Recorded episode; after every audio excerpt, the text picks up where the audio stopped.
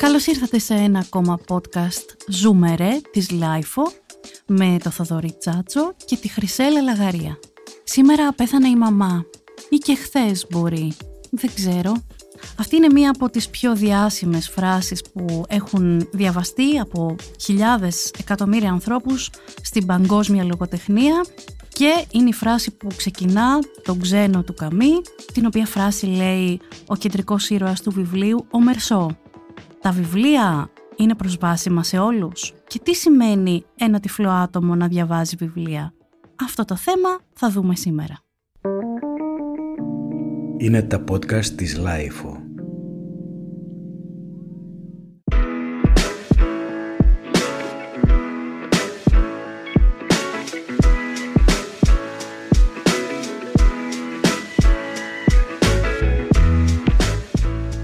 Θοδωρή, Ναι.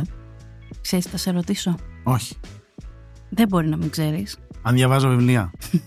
Κάπως έτσι. Νομίζω άμα κάναμε πάλι αυτό το παιχνίδι που το έχουμε αφήσει λίγο τα τελευταία. Το ρωτήσαμε 100 ανθρώπους που λέγαμε και ρωτή- ρωτούσαμε όντως αν οι τυφλοί διαβάζουν βιβλία. Πάλι οι απαντήσεις θα ήταν όχι μ, μεγάλο όχι, αλλά σίγουρα θα είχε μια επιφύλαξη να σου. Νομίζω πως η απάντηση στην ερώτηση θα ήταν ναι, αρκεί να τους τα διαβάσει, να έχουν κάποιον δίπλα τους να τους τα διαβάζει. Ή να είναι γραπτά στη γλώσσα που λένε. Στη γλώσσα Braille τους. που λένε. Στη γλώσσα τους. Μια που την φέραμε τη γλώσσα, να ξεκαθαρίσουμε ότι δεν πρόκειται για γλώσσα. Πρόκειται για γραφή, όπως και είναι και η, η άλλη γραφή. Έτσι είναι και αυτή η γραφή Braille. Οπότε θα σου λέγανε ναι, αν είναι στη γραφή Braille λοιπόν τα βιβλία. Στην πραγματικότητα υπάρχουν διάφοροι τρόποι να διαβάσεις βιβλία. Διαβάζω λοιπόν βιβλία για να έρθω στο, στην προηγούμενη στην ερώτηση. Πώς έμαθες να διαβάζεις; Την Braille γραφή καταρχάς την ε, μάθαμε στην πρώτη δημοτικού.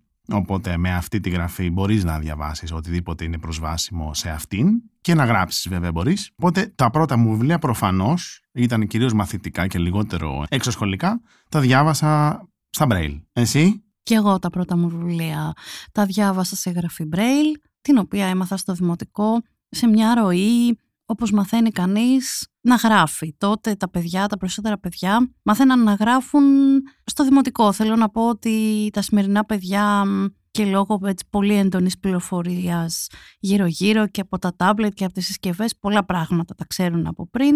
Ε, εγώ έμαθα λοιπόν να γράφω σε μια κανονική σχολική ροή και να διαβάζω στην πρώτη δημοτικού.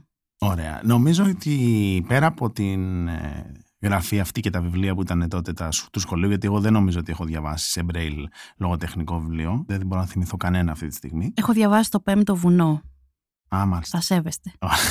ε, διάβαζα, άκουγα πάρα πολλές κασέτες εγώ εκείνη την περίοδο. Λοιπόν, άκουγα με παραμύθια, θυμάμαι και κάποιες κλασικές σειρές, κλασικές για εμά που είμαστε τα χρόνια των δεινοσαύρων. Έτσι. Την άμπρα κατάμπρα τη σειρά ας πούμε, παραμυθιών που είχε διάφορους έτσι πολύ μεγάλους Γκομπολίνο ο γάτος της μάγισσας. Άνα, γεια σου. Με την Αλίκη και τα λοιπά διάφορα. Ήταν τα πρώτα μου ακούσματα, ήταν παραμύθια. Πάρα πολλά, άπειρες κασέτες. Άπειρες δηλαδή. Μιλάμε για ένα, ένα, ε, συγκλονιστικό ρυθμό κασετών που απολάβανα να διαβάζω. Οπότε μοιραία κάποτε πέρασα στην ε, λογοτεχνία μέσω από ακουστικά βιβλία. Μισό λεπτό. Να τα πάρουμε λίγο τα πράγματα από την αρχή. Τι θα πει πέρασα στη λογοτεχνία μέσα από ακουστικά βιβλία. Τι είναι τα ακουστικά βιβλία; Όμως εκείνη του έκλεισε το στόμα με το χέρι, ένα χέρι χωρίς δαχτυλίδια, το οποίο μύριζε σαπούνι καρύδα, και του απάντησε: Άσε με πρώτα να σου εξηγήσω, δεν θέλω να σε πιέσω. Και χαμογέλασα, κάθισα σε ένα παγκάκι, παίρνοντας αυτάρεσκο ύφος, έτοιμος να ακούσω οτιδήποτε, και μου το εξήγησε διεξοδικά δίχως να αναφέρει ονόματα, Ένα βιβλίο που αντί να είναι σε έντυπη μορφή, χάρτινο που λένε, κάποιος το διαβάζει, ηχογραφείται και έτσι πια μπορείς να το ακούσεις. Παλιά σε κασέτες, λίγο πιο μετά σε CD και τώρα πια σε MP3, στριμαρισμένο ή οτιδήποτε. Ποιος το ηχογραφεί δηλαδή; Τι είναι, μπορώ να πάρω ένα οποιοδήποτε βιβλίο και να το ηχογραφήσω; Είναι τόσο απλό να διαβάσεις; Όχι, δεν είναι τόσο απλό να διαβάσεις. Όταν μιλάμε για, για εμάς εδώ, για τους τυφλούς δηλαδή, υπάρχουν ε, κάποιοι φορείς οι οποίοι ηχογραφούν βιβλία και δεν είναι αυτά τα βιβλία για εμπορικούς σκοπούς, δεν πολλούνται λοιπόν, δεν μπορεί οποιοδήποτε να τα προμηθευτεί και να τα διαβάσει. Υπάρχουν μόνο για τυφλούς. Αυτοί οι φορείς, μια που τους έτσι μπήκαμε σε αυτή την κουβέντα να πούμε ότι οι φορείς που ηχογραφούν βιβλία είναι ο Πανελλήνιος Συνδεσμός Τυφλών, είναι ο Φάρος Τυφλών της Ελλάδος, είναι το ΚΕΑΤ, το Σχολείο των Τυφλών και είναι και το διαβάζω για τους άλλους και άλλοι φορείς όπως ας πούμε φορείς που έρχονται από τη Λάρισα και άλλες πόλεις οι οποίοι έχουν και αυτοί κάποιες βιβλιοθήκες στις οποίες ηχογραφούν βιβλία. Πώς γίνεται λοιπόν η διαδικασία με αυτό, δηλαδή υπάρχουν ε, όλοι αυτοί οι φορείς, ηχογραφούν, έχουν τις βιβλιοθήκες τους λοιπόν, τις ακουστικές βιβλιοθήκες, στις οποίες έχουν πρόσβαση οι άνθρωποι που δεν βλέπουν, με διάφορους τρόπους έχουν πρόσβαση και δανείζονται. Παλιά δανειζόντουσαν δηλαδή όλο αυτό που είπαμε, είτε σε κασέτες είτε σε CD, τα επιστρέφαν αργότερα. Τώρα πια οι περισσότερες πλατφόρμες είναι ηλεκτρονικά, οπότε τα βρίσκεις μέσα από αυτές τις πλατφόρμες, δεν χρειάζεται να δανειστείς κάτι. Και έτσι ακούς τα ηχογραφημένα αυτά βιβλία. Α τα βάλουμε λοιπόν σε μία σειρά. Πώς μπορεί να διαβάσει ένα τυφλό άτομο ένα βιβλίο, Ποιοι είναι οι τρόποι για να διαβάσει ένα τυφλό άτομο ένα βιβλίο; Ένας τρόπος είναι το βιβλίο αυτό να διαβαστεί στη γραφή Braille. Αντίθετα με ό,τι κανείς μπορεί να πιστεύει, αυτή είναι μια κοστοβόρα και χρονοβόρα διαδικασία, καθώς μια εκτυπωμένη σελίδα στη γραφή Braille αντίστοιχη με περίπου 3,5 σελίδες στην γραφή, όπως λέμε, των λεπόντων ατόμων. Επομένως, μιλάμε για τόμους επιτόμων, χαρτιού, χαρτί επί χαρτιού. Πάρα πολύ αποθηκευτικός χώρος που χρειάζεται για να έχεις ε, τέτοια τόσα πολλά βιβλία. Ναι, και επίσης, αντίθετα επίσης με ό,τι μπορεί να πιστεύετε, με αλφαγιώτα, δεν είναι όλοι οι τυφλοί άνθρωποι εξοικειωμένοι με τη γραφή Braille για λόγους που θα αποτελέσουν ξεχωριστό podcast. Παρ' όλα αυτά έχει κάποιο πλεονέκτημα αυτή η γραφή; Το μεγάλο πλεονέκτημα αυτής της γραφής είναι ότι υπάρχει πρώτα απ' όλα και στο χαρτί το ίδιο που θα αγοράσει κάποιο ένα βιβλίο. Έχεις επαφή με το χαρτί, με την υφή του, με τη μυρωδιά του. Έχεις μια δική σου σχέση μαζί του. Βάζεις το εντελώς δικό σου συνέστημα, όποιο και αν είναι αυτό, μέσα στο βιβλίο. Και κατά την πολύ προσωπική μου γνώμη, μαθαίνεις καλύτερη ορθογραφία. Σίγουρα και εγώ αυτό θα το έλεγα. Και γενικά αποκτάς εικόνα της δομής της πρότασης, της κάθε φράσης που λέγαμε στο σχολείο ρήμα, υποκείμενο, αντικείμενο, νομίζω ότι αποκτάς αυτή την αίσθηση καλύτερα. Παρόλα αυτά, το να διαβάζεις συστηματικά βιβλία με αυτόν τον τρόπο είναι μη βιώσιμο, by all means. Ναι, και δεν υπάρχουν και πάρα πολλά για όλους αυτούς τους λόγους που δυσκολεύουν αυτό το πράγμα που είπες και το οικονομικούς και όλα τα άλλα. Δεν υπάρχουν και πάρα πολλά, ειδικά λογοτεχνικά αναγνώσματα.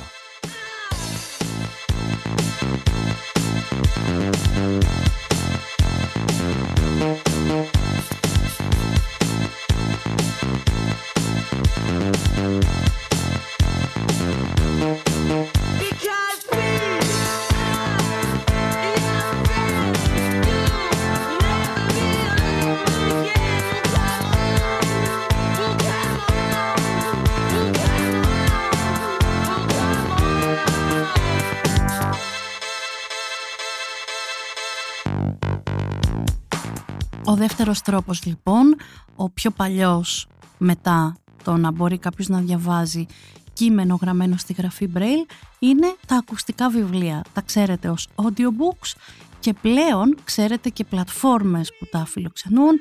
Πολλοί από εσάς έχετε αγοράσει audiobooks, τα απολαμβάνετε, τα ακούτε. Ωστόσο αυτά τα βιβλία έχουν μια μεγάλη ιστορία στο χώρο των τυφλών ατόμων και εμείς βρήκαμε και μιλήσαμε με έναν από τους πιο παλιούς με ένα θρύλο της ανάγνωσης θα λέγαμε ναι. των ακουστικών βιβλίων. Με ένα θρύλο της ανάγνωσης ακουστικών βιβλίων ο οποίος έχει μια δική του κατά δική του και λατρεμένη από τα τυφλά άτομα τεχνική ανάγνωσης και ουσιαστικά αυτό που πετυχαίνει με αυτή την τεχνική ανάγνωσης είναι να σε βάζει πάρα πολύ μέσα στο συνέστημα της κάθε φράσης χωρίς ταυτόχρονα να σου στερεί την δυνατότητα να σκεφτείς εσύ πώς νιώθεις για αυτό που διαβάζεις.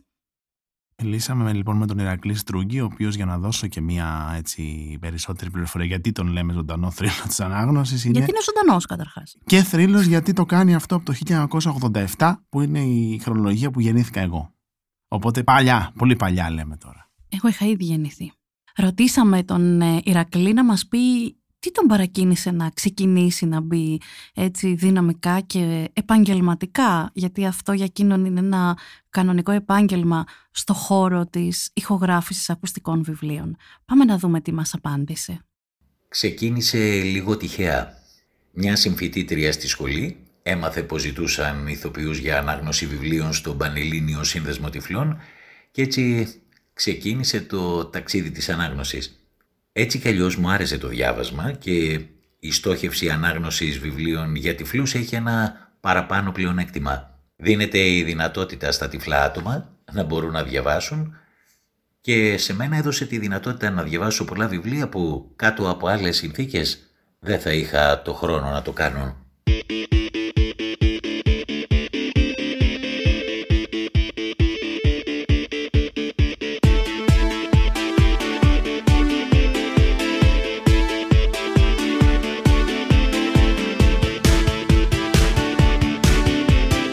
Είπαμε λίγο πριν τα πλεονεκτήματα και τα μειονεκτήματα του να διαβάζει κανείς ένα βιβλίο με braille.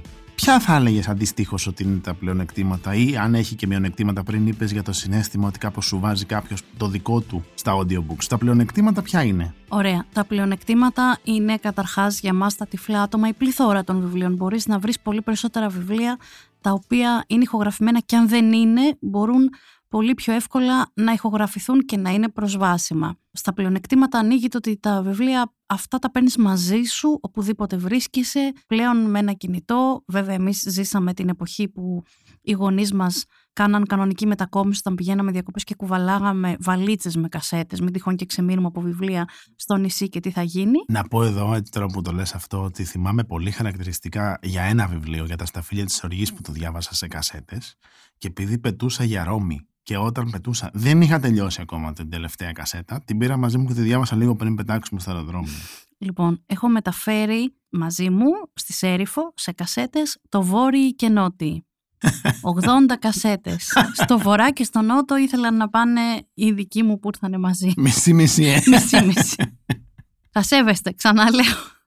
Ναι, παιδιά, Λοιπόν. έχουμε διαβάσει πολλές κασέτες. Πιο πολύ διαβάσαμε μεγάλη παρά μικρή κασέτες εμείς. Ναι, Τώρα θα σου πούν και κάποιοι που πιθανόν μας ακούνε. Α ελπίζουμε ότι έχουμε και κάπους πιο νέους ακροατές. Τι είναι οι κασέτες; Ε, γκουγκλάρετε να μάθετε, παιδιά, τι είναι οι κασέτες. δεν τα κάνουμε όλοι εμείς. Παίρνεις λοιπόν το βιβλίο μαζί σου, το πάσο που θέλεις. Το κομμάτι του συναισθήματος τώρα που είπα πριν είναι και καλό και κακό. Μπορεί να γίνει από πάρα πολύ καλό μέχρι να σκοτωθεί τελείως ανάλογα το ποιος διαβάζει το βιβλίο.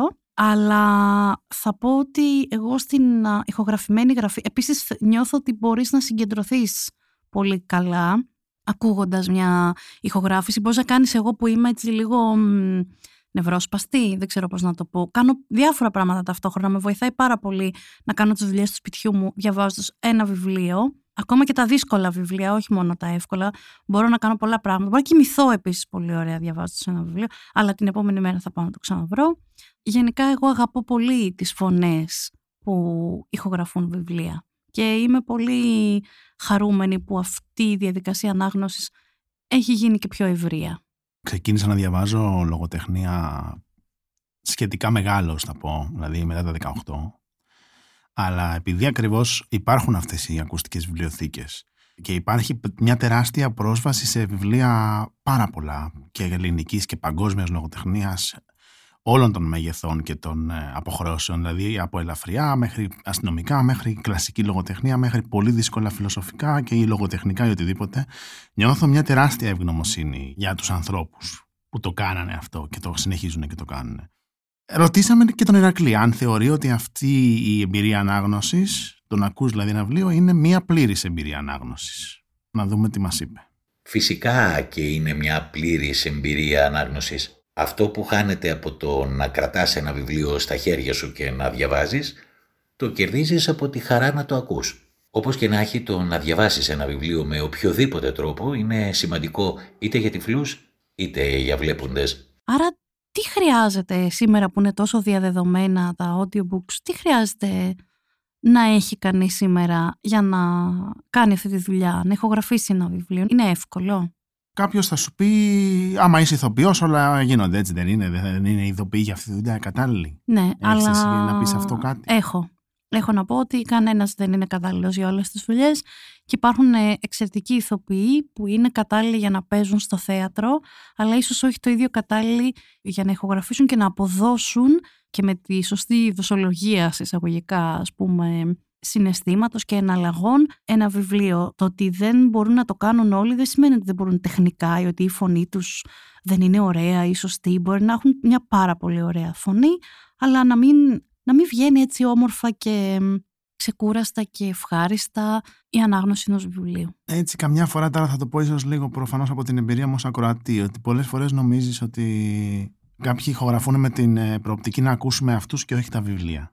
Ναι, νομίζω συμβαίνει σε πολλά πράγματα αυτό, στα βιβλία, σε spot, σε podcast. Ωραία. Παρ' όλα αυτά, ας ακούσουμε και τον Ηρακλή που έχει μια παραπάνω εμπειρία από εμάς, να δούμε και εκείνος τι λέει για αυτό το θέμα. Δεν χρειάζεται μόνο ένα προσόν να υπάρχει από την πλευρά του αναγνώστη.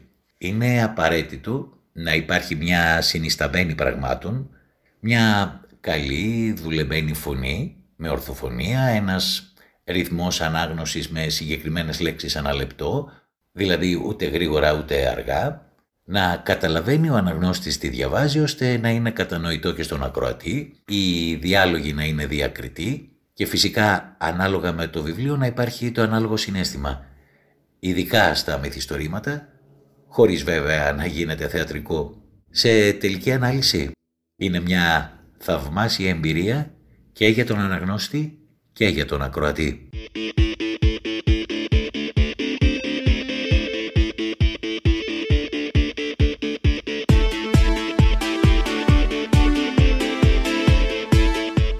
Ο τρίτος τρόπος να διαβάσεις αν είσαι τυφλό άτομο είναι τα e-books.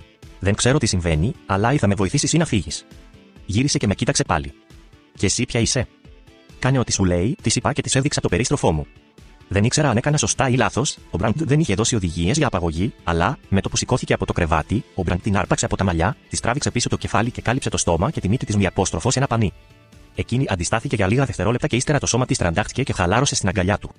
Χλωροφόρμιο. Κι εγώ που νόμιζα ότι μας είχε τελειώσει.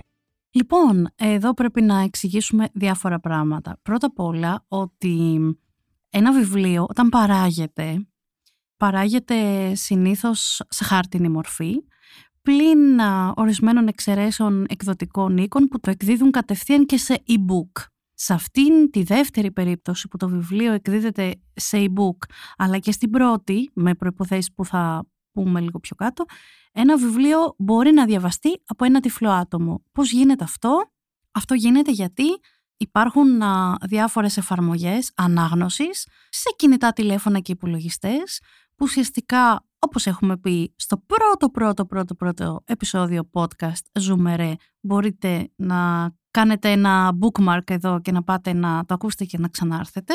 Όπως έχουμε πει λοιπόν ξανά, τα άτομα που δεν βλέπουν διαβάζουν τα πάντα μέσω ειδικού software το οποίο μετατρέπει την εικόνα και το κείμενο σε φωνή. Αντίστοιχα υπάρχουν προγράμματα, software, τα οποία μπορεί κάποιος να τα χρησιμοποιήσει για να διαβάσει ένα βιβλίο. Δηλαδή, αυτά τα προγράμματα έχουν ένα περιβάλλον πολύ ωραία δομημένο, στο οποίο μπορεί να περαστεί μέσα ένα βιβλίο ηλεκτρονικό και να διαβαστεί. Αυτό το βιβλίο το ηλεκτρονικό είτε θα κατέβει ως τα γνωστά μας EPUB, όλοι τα ξέρουμε, κάποιος θα αγοράσει ένα EPUB, θα το κατεβάσει στη συσκευή του, θα του δοθεί η άδεια εφόσον το EPUB αυτό είναι αγορασμένο, άρα μπορεί να το ξεκλειδώσει και να το αγοράσει και θα το περάσει σε ένα πρόγραμμα α, ανάγνωσης βιβλίων. Αντίστοιχα, ένας άνθρωπος μπορεί να ένας τυφλός άνθρωπος πάντα, γιατί αν δεν είναι τυφλός, γιατί να το κάνει αυτό που θα πω, θα πάρει το χάρτινο βιβλίο, θα το αγοράσει και θα πρέπει να το σκανάρει σελίδα-σελίδα και να φτιάξει το βιβλίο σκαναρισμένο για να μπορέσει να το διαβάσει με τον ίδιο τρόπο και τις ίδιες εφαρμογές. Πώς ακούγονται σε σένα, Θοδωρή, αυτές οι φωνές; Μπορείς να μπεις στη θέση κάποιου που δεν έχει ξαναδιαβάσει με αυτές και σκέφτεται πώς μπορείς ρε φίλε να διαβάζεις και τι στο καλό μπορείς να διαβάζεις ακούγοντας μια τέτοια, όπως τη λέμε, ψεύτικη ηλεκτρονική φωνή; Λοιπόν, ε, καταρχάς σίγουρα για όποιον ε, δεν την έχει ξανακούσει και δεν είναι εξοικειωμένος θα είναι πάρα πάρα πολύ δύσκολο. Ε, η πρώτη επαφή μαζί, του θα είναι, μαζί της θα είναι πολύ δύσκολη. Ε, όλα προσαρμογή είναι. Εγώ να πω ότι ήμουνα πολύ αρνητικός, ειδικά στα θέματα της λογοτεχνίας. Εντάξει, ναι, θεωρώ δηλαδή ότι για τα εκπαιδευτικά, τα ακαδημαϊκά συγγράμματα είναι πιο ε, ενδεδειγμένο να διαβάζεις μάλλον με ψεύτικη συνθετική φωνή γιατί δεν χρειάζεται ενδεχομένως ένα συνέστημα, δεν χρειάζεται να μπει σε μια άλλη ατμόσφαιρα κτλ. για να απολαύσεις ένα βιβλίο. Είναι μόνο να πάρεις την πληροφορία και τη γνώση. Ενώ επειδή η λογοτεχνία περιλαμβάνει και την απόλαυση σε διάφορα επίπεδα, εγώ ήμουν πάρα πολύ αρνητικός. Μπήκα πολύ πρόσφατα στο τρένο αυτό, στο άρμα των συνθετικών φωνών. Ναι, πήγαινε με τον Αραμπά. Πήγαινα, ναι. Αν και παραμένω να αγαπώ πολύ τα ηχογραφημένα βιβλία. Όλοι μας. Δεν μπορώ να μην παραδεχτώ ότι είναι πιο γρήγορο πια, πολύ πιο γρήγορο να διαβάσει ένα τέτοιο βιβλίο με συνθετική φωνή και επειδή ο χρόνος μειώνεται όσο κανείς έχει ευθύνες, δουλειές και άλλα πράγματα να κάνει αλλά αν αγαπάς τα βιβλία συνεχίζεις να θέλεις να διαβάζεις. Αγαπάς οπότε... τα βιβλία απόδειξη. Συγγνώμη, αυτό δεν είναι το ξέρουν οι άνθρωποι το, που το μας τρόλ ακούνε της τώρα. μέρας. Γιατί δεν το ξέρουν, οι συνομήλικοι το ξέρουν; Οι συνομήλικοι ναι το ξέρουν. Μόνο οι γέροι τελικά μας ακούνε μας. Όχι, έχουμε βρει κοινό. Έλεγα λοιπόν ότι επειδή ο χρόνος είναι καλός ή κακός ε, Χρήμα. λίγος, αλλά τα βιβλία συνεχίζω να τα αγαπάω και τελευταία διαβάζω και με συνθετικές φωνές. Και μάλιστα επειδή παρασυνήθισα με τις συνθετικές φωνές, πλέον βάζω και τα audiobooks να τρέχουν πιο γρήγορα και να διαβάζονται στο μισό χρόνο.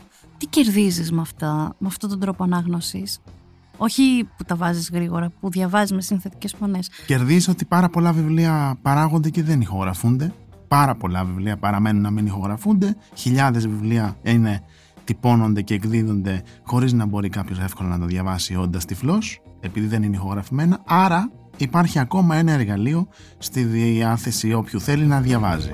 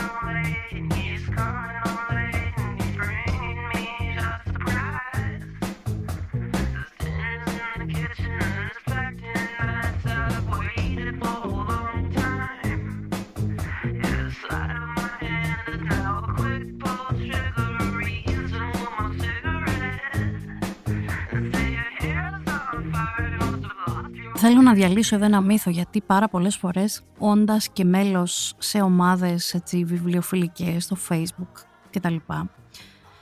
Πολύ συχνά τίθενται ζητήματα για το πώς διαβάζει ένα άτομο που δεν βλέπει και κυρίως τίθενται γιατί προκύπτει η απώλεια της ώρας συχνά σε ανθρώπους που μεγαλύτερης ηλικίας που όμως διάβαζαν και θέλουν να διαβάζουν ή δεν διάβαζαν αλλά τώρα έχουν ελεύθερο χρόνο γιατί έχουν πάρει σύνταξη, έχει μειωθεί και όλους και θέλουν να διαβάζουν. Υπάρχει λοιπόν ένας μύθος εδώ που λέει εντάξει υπάρχουν πάρα πολλά δωρεάν βιβλία για εσάς. Είμαστε όπως έχω ξαναπεί εμείς και εσείς. Εμείς και ο κόσμος. Υπάρχουν πάρα πολλά διαθέσιμα βιβλία για εσάς δωρεάν γιατί δεν πάτε να διαβάσετε αυτά; Η απάντηση, γιατί όντως καταρχάς να πούμε ότι ένα βιβλίο που έχει ξεπεράσει ο χρόνος α, κυκλοφορίας του τα 75 χρόνια δεν άπτεται πνευματικών δικαιωμάτων και έτσι όντως κάποιος μπορεί πολύ εύκολα να το πάρει, να το ανεβάσει, να το ηχογραφήσει γιατί του αρέσει να ακούει τη φωνή του που λέει και ο Θοδωρής ή γιατί όντως θέλει να προσφέρει. Η απάντηση λοιπόν σε αυτή την ερώτηση που θα ήθελα να σταματήσει να ακούγεται κάποια στιγμή, ξέρω ότι δεν θα σταματήσει, αλλά θα ήθελα, είναι ότι δεν μπορούμε να το κάνουμε αυτό που μας προτείνετε γιατί όλοι όταν α, πηγαίνετε σε μια έκθεση βιβλίου, εγώ ήμουν πρόσφατα στη Θεσσαλονίκη και ευτυχώς ήταν γεμάτη από κόσμο, όλοι όταν πηγαίνετε σε ένα βιβλιοπωλείο χαζεύετε, διαλέγετε, διαβάζετε και παίρνετε ένα βιβλίο που συντροφεύει το μαξιλάρι σας το βράδυ που γυρνάτε σπίτι και χαλαρώνετε και ξεκουράζεστε. Δεν καταλαβαίνω γιατί για τα τυφλά άτομα πρέπει να κάνουμε έκπτωση και να πούμε «Ε, διαβάστε μωρέ, ε, δεν έχετε κι εσείς, δεν έχουμε, δεν θέλουμε, θέλουμε τα βιβλία να είναι προσβάσιμα τώρα, σήμερα». Δεν είναι και εμείς κάνουμε ό,τι μπορούμε καλύτερο για να είναι, αλλά δεν είναι και πρέπει να, αν θέλουμε όντως ως βιβλιοφίλοι άνθρωποι, αν θέλουμε όντως να κάνουμε έτσι κάτι καλό, πρέπει αυτό να θέλουμε και όχι να πάμε στη λύση διαβάστε Παπαδιαμάντη. No offense για τον Παπαδιαμάντη, αλλά πόσο Παπαδιαμάντη μπορεί να διαβάσει ένας άνθρωπος σε αυτή τη ζωή; Καταρχάς, να πούμε ότι έτσι κι αλλιώς πάρα πολλά βιβλία κλασικής λογοτεχνίας, είτε ελληνικά είτε παγκόσμιας λογοτεχνίας, έτσι κι αλλιώς είναι ηχογραφημένα. Οπότε, όσο Παπαδιαμάντη θέλει κανείς να διαβάσει, υπάρχει προσβάσιμος και ηχογραφημένος ο περισσότερος, αν όχι όλους. Αλλά, εν πάση περιπτώσει. Και από ηθοποιούς πολύ καλούς συχνά που είναι έτσι και παλιοί και ιστορικοί και αγαπημένοι όλων, γιατί αυτά δεν έχουν ηχογραφηθεί μόνο για τους τυφλούς. Βεβαίως. Και να διαβάσεις και Παπαδιαμάνδη και Ντοστογεύσκη και Τσέχοφ και οτιδήποτε θέλει, Τερζάκη και οτιδήποτε θέλεις, αλλά υπάρχει και η σύγχρονη λογοτεχνία και η σύγχρονη φιλοσοφία και τα δοκίμια και η επιστήμη και τρέχει όλο αυτό και τρέχει και παράγει βιβλία, παράγει γνώση, παράγει απόλαυση, παράγει ιστορίες που θέλουμε να ακούσουμε. Οπότε να διαβάσουμε ενώ ακούσουμε, όχι μόνο ηχογραφημένες, είτε με συνθετική φωνή, είτε οπωσδήποτε, όπως τα λέγαμε πριν. Κάθε βιβλίο πρέπει ιδανικά και σε μια ουτοπική κοινωνία που όλα θα τρέχουν με ισότιμους ρυθμούς για όλους κάθε βιβλίο που παράγεται θα πρέπει να μπορεί να είναι διαθέσιμο σε οποιονδήποτε θέλει να το διαβάσει. Αυτός είναι και ο στόχος της παραγωγής του άλλωστε. Ναι, γιατί ένα κομμάτι της ανάγνωσης του βιβλίου είναι και η κοινωνικοποίηση, είναι και η κουβέντα μετά στις παρέες που διαβάσαμε το ίδιο βιβλίο, διαβάσαμε όλοι τον ίδιο Νέσμπο γιατί βγήκε και αδειμονούμενα. Ας δίνουμε παδιαμάτι, θέλετε Νέσμπο. Ε, αυτή είστε που λέει. Τι να πω εγώ. Η αλήθεια είναι ότι μεταξύ Παπαδιαμάντη και Χάρη Χόλε διαλέγω Χάρη. Άρα, Θοδωρή, για να κλείσουμε αυτό το κεφάλαιο της ανάγνωσης βιβλίων, εσείς τελικά που δεν βλέπετε, τα βιβλία τα ακούτε ή τα διαβάζετε; Τα ακούμε για να τα διαβάσουμε, θα πω. Διπλωματικό. Ναι. Γιατί δεν κατέβηκες τώρα στις εκλογές της πρόσφατης; Δεν κατεβαίνω στις εκλογές ούτε τώρα ούτε ποτέ. Φοβάσαι; Τι απαντάμε σε αυτό το ερώτημα; Γιατί είναι πάρα πολλοί άνθρωποι που έρχονται και μας λένε αυτό το βιβλίο υπάρχει κάπου να το ακούσει και ξαφνικά μια παύση, ένα κενό, το διαβάζεις, το ακού. Όλα αυτά εγώ τα θεωρώ ισότιμη εμπειρία ανάγνωσης. Είτε είναι braille, είτε είναι συνθετική φωνή, είτε είναι ακουστικό ηχογραφημένο βιβλίο από έναν άνθρωπο που το ηχογράφησε, για μένα είναι ανάγνωση. Τελεία και παύλα. Αυτό ήταν ένα ακόμα επεισόδιο της σειράς podcast της LIFO «Ζούμε ρε» με το Θοδωρή Τσάτσο και τη Χρυσέλα Λαγαρία. Κάντε εγγραφή για να μας ακούτε και να μην χάνετε κανένα επεισόδιο της σειράς «Ζούμε ρε» σε Spotify, Google και Apple Podcasts. Ηχοληψία, επεξεργασία και επιμέλεια Γιώργος Ντακοβάνος και Μερόπη Κοκκίνη. Ήταν μια παραγωγή της LIFO. Είναι τα podcast της LIFO.